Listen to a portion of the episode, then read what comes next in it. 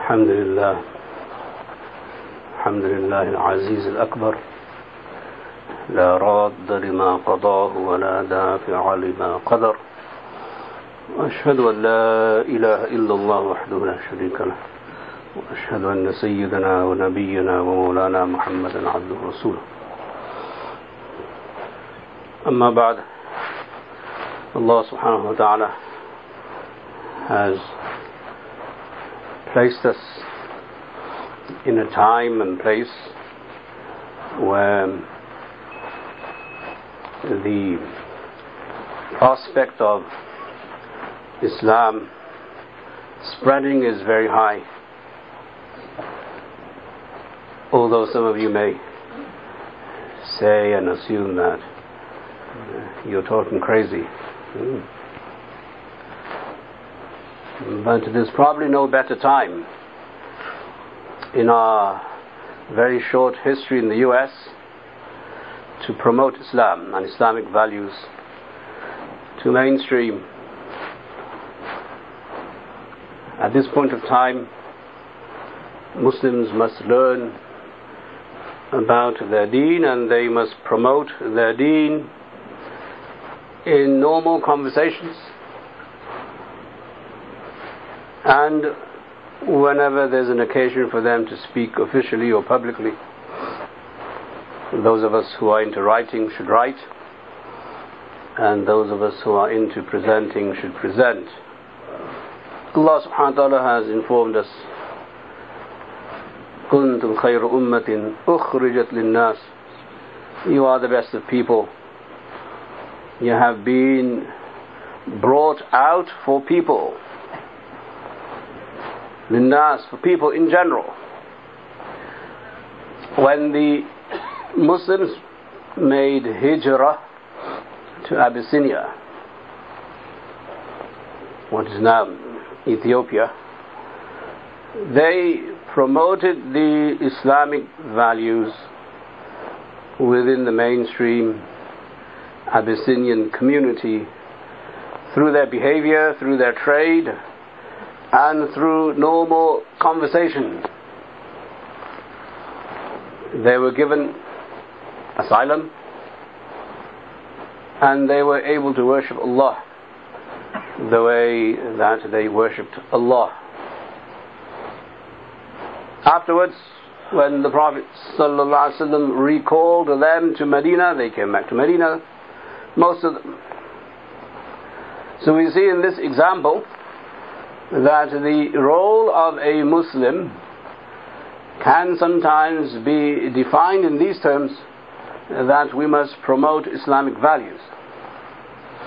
Today, in this culture and in this uh, environment, you have the so called Me Too movement where uh, women are coming out and saying they've been abused. Mm which is quite hypocritical and ironic when you come to think when you come to think about it. But never mind.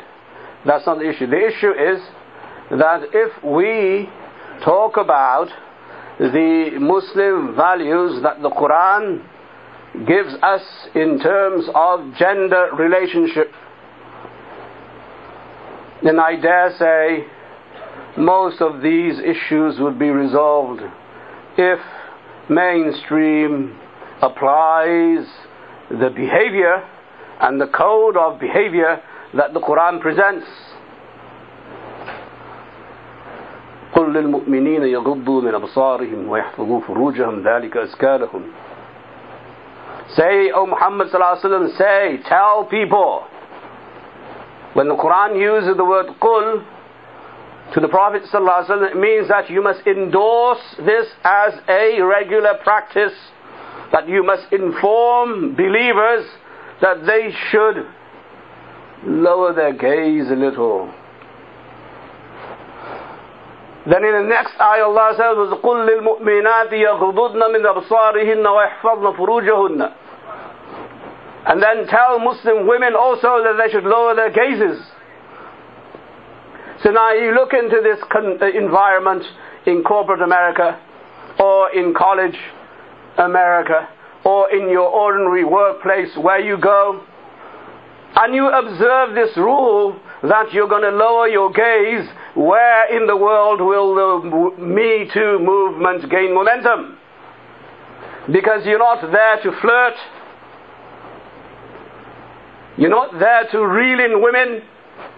You are following a prescription that the Quran says is azka, much purer for you, much healthier for you, much better for you. So now in our conversation with the people, we should bring this out. That we have a formula that can help you become better in your society. And that formula is through revelation, is not through anyone's understanding or reasoning. It is from Allah subhanahu wa ta'ala. We should mention this. And we should mention this openly with pride. That the Quran says, lower your gaze a little.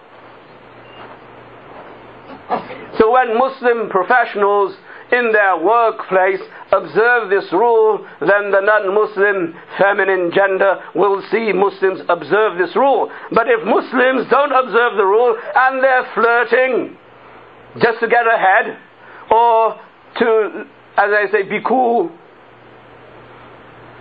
or to be with the times, and you want to climb the corporate ladder through sexual innuendo, then obviously you'll have the Me Too movement. You'll have people claiming that this person talked to me in this way, and this person touched me in this way, and this person did this to me in this way because of a sexual agenda. The Quran says, nip the, the bud, nip it in the bud. That the disease is from the heart. That all of this pervasive behavior that human beings engage in. Now, obviously now you, have uh, uh, Instagram and you have YouTube and you have WhatsApp and you have all of these kind of very, very filthy, vulgar pictures going around in the whole world. Everywhere in the world there's nothing except vulgarity. So on one side you're promoting Hollywood, Bollywood, Lollywood, and the other side you're saying women should not be harmed or men should not be harmed. You've opened the floodgates of sex and you're saying that people are being abused. You don't create a problem and then say you want to solve it through this method. The Quran says, don't do it. Don't do it in the first place. Lower your gaze. So when you're speaking in the normal world, in your workplace, corporate America, in college America, in uh, the stores, where you engage with the opposite gender, which you have to. You go to the bank, you go to the grocery store, you go to department stores, you go everywhere, you're going to have females everywhere. So, what is the prescription? In a non Muslim environment, in a Muslim environment, in a Muslim country, the prescription is slightly different. Here, in a non Muslim country, this value that the Quran brings to the table that tell believers, men and women, that they should lower their gaze and protect and preserve their private parts.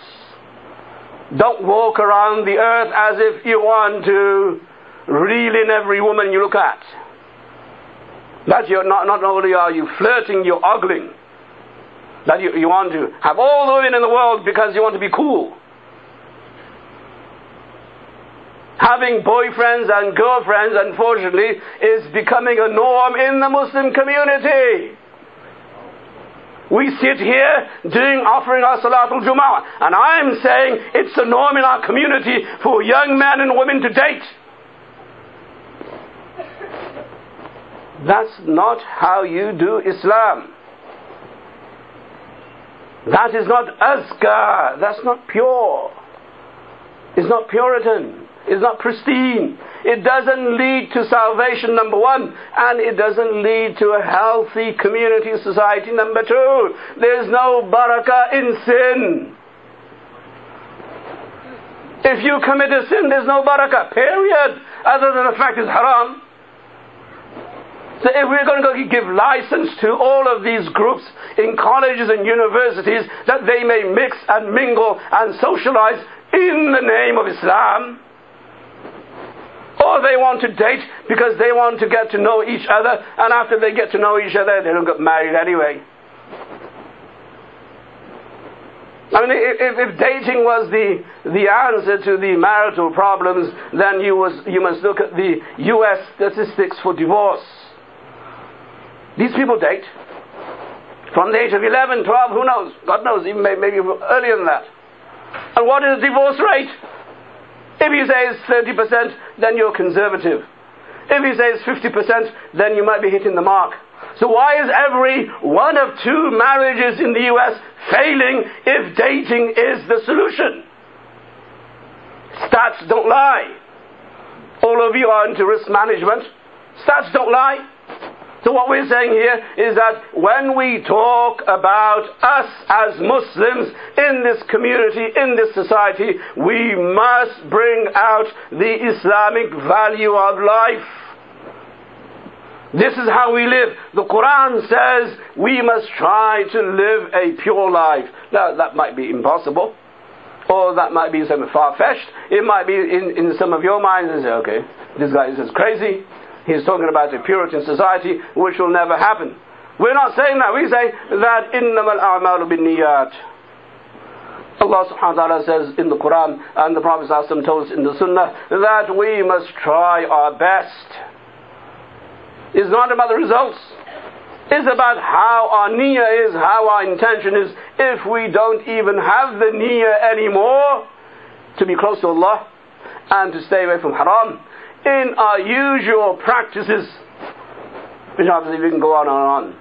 I can go on ranting about all our social engagements where there's mixing and mingling and all of that stuff that happens. And then you say, this is a Mubarak wedding. Where's the barakah if there's sin? As I just mentioned, there's no barakah if there's haram going on. This is not the formula for barakah. A Muslim desires barakah in his or her own life. A Muslim is only going to be successful if Allah is pleased with him or her. That's our model. And the Prophet ﷺ, through his behavior, showed the Ummah and the Sahaba through their behavior, showed the Ummah and the Anbiya through their behavior, showed the rest of mankind that you can be you can be disciplined in the way you act and interact with the opposite gender. And you should be disciplined. But it's for us to promote that as a civilizational value to everybody we meet. Hey, look, at the workplace now you have rules through the HR in corporate America you have rules of engagement and you have policies in every company and every workplace that men and women should not do this and all of this and this and that. It still happens anyway. But the policy is in place. Why? Because this Me Too movement is gaining so much momentum that everybody's now sick and tired of the women saying, Oh, you talk to me the wrong way, so I'm going to sue you. The Quran says, Why start the process? You say what you want because of your business and you remove your eyes.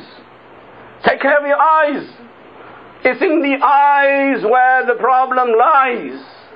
That you're always groping for attention from the opposite sex. This perversion. So whatever you do, you want to be known. You don't want to be rejected by the opposite sex. I'm talking to the young men in this crowd also those who go to college and university, those who are young in their corporate jobs. You come for Jummah, you come here to please Allah. When you go to work, you do the same thing. Sexual liberty is not something that Muslims promote, neither in principle, nor in theory, nor in aqidah, and nor in practice. We must be the ones to say this to non Muslims that this is our prescription for success for all of mankind. كنتم خير أمة أخرجت للناس all of mankind تأمرون بالمعروف وتنهون عن المنكر You're enjoying the good. This is good because it's good. And you forbid the evil. The other way is evil because it's evil. And we are here to represent the Prophet Muhammad as we represent his deen. So we take pride in the fact that we are able to introduce Islamic values in our conversations. At least start the process. You don't have to be perfect. Some of you may say, well, I'm not perfect. You, you can't wait until you're perfect to deliver the message. At least in your principles and theories. You think all of these senators and congressmen, they're perfect? But they have policies, and they have theories, and they have an agenda, and they talk the loudest. Likewise, Muslims should not shy away because they think they're not perfect. You can't wait for that moment because that moment will never come in this lifetime. It'll never come. And it shouldn't come because only Allah subhanahu wa ta'ala is perfect. So we make dua that Allah subhanahu wa ta'ala gives us the tawfiq to represent the Prophet Muhammad sallallahu alaihi wasallam in our lives. Ameen ya Rabbal Alameen.